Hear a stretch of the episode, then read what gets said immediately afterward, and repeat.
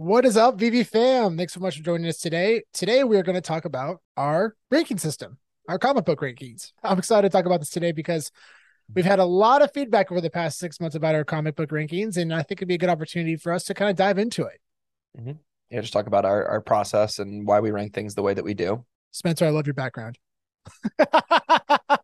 Spencer's in South America right now.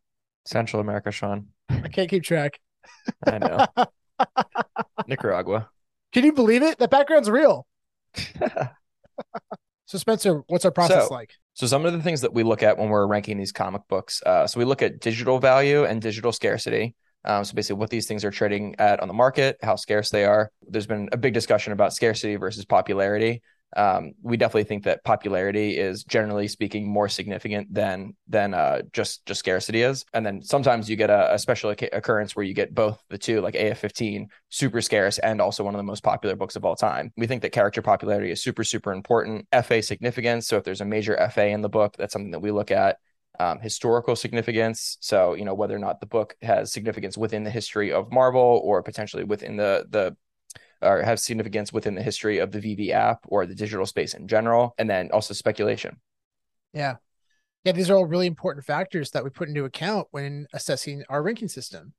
You know, there's a lot of factors that come into play. These are the most important topics to us. What What do you think? A F fifteen, M C one, F F one? What do you think? Yeah. I mean, I, it's been a huge debate this week, right? Which one is more significant or which one's going to be more valuable? In my opinion, it's not a competition. I mean, I hate the fact that I had to even rank any of those in our yeah. rankings, but at the end of the day, I mean, all three of those are significant Grail comics that are going to be incredibly valuable over time in both digital and physical format. Like, no question. I mean, you look at Amazing Fantasy fifteen, the first appearance of Spider-Man, the most significant character right now in the world, the most popular character in the world, and sky's the limit. I mean, the, the comic itself is incredibly scarce, way more scarce than we thought it was going to be on V V. Yeah. And yeah, between the N F Ts and the physical counterparts, there's probably less than fifteen thousand copies in existence, which is absolutely insane. There's only three thousand six hundred thirty-five copies on the C G C census of A F fifteen. That's it. Wow. So yeah, it's pretty wild. And then you have Marvel Comics one, which is incredibly scarce. A lot of comic collectors know about M C one, but they're not really tied to it. They don't have a deep connection to it, like A F fifteen, which is the first appearance of Spider-Man, because it doesn't have much pop culture value. It has tremendous historical value, and they're super scarce. I mean, there's only sixty-five copies on the C G C census. That's it, sixty-five. Yeah. And then you have Fantastic Four number one. You know, that comic has the historical value because it's the first comic under the Marvel Comics umbrella, whereas Marvel Comics one was the first under Timely Comics, which eventually became Marvel Comics. But Fantastic Four one is surrounded in pop culture history. It's the first collaboration between Jack Kirby and Stan Lee. I mean, Stan Lee was going to quit comics until his wife told him, you need to make a comic that you believe in, that you would want to read as a fan. And then he made, with Jack Kirby, Fantastic Four number one. That comic in its highest grade, there's only two nine point sixes. And in its highest grade, I believe that comic would probably sell for eight digits.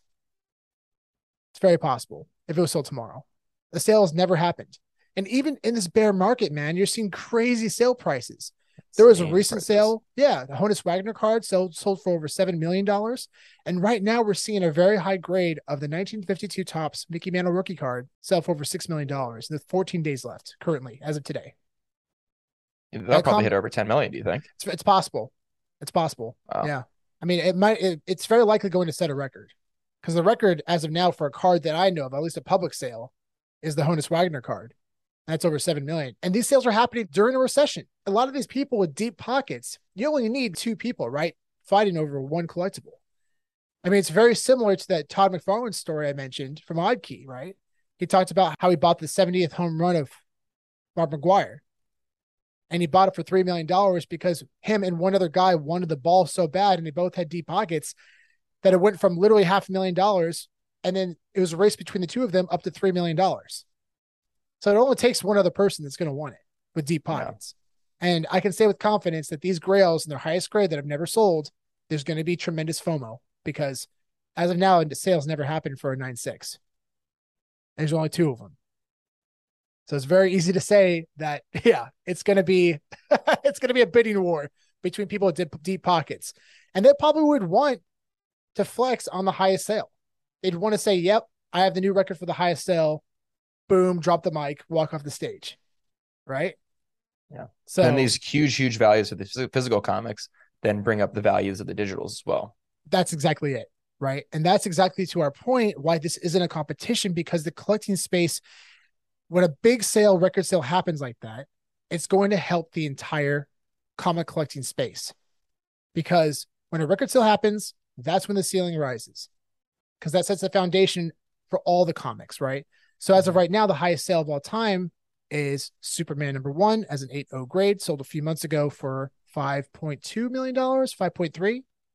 So that's the new ceiling for comic books overall, but that's going to continue to rise over time and help the entire market. So just because that sale happened, does that mean that comic's better than A F fifteen? It's debatable, but a lot would argue no.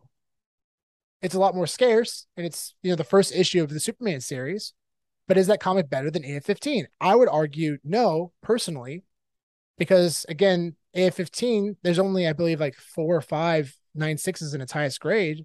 I think there's actually six. Yeah. The most recent sale was, I think, in September of twenty twenty-one, and that sold for three point six million dollars. If that sold tomorrow, it'd probably sell for over five, and it'd probably be the new record sale. But see, that's my point. You keep having these new record sales, and they keep helping each other rise up, rise up, and the ceiling keeps going up. So that's exciting.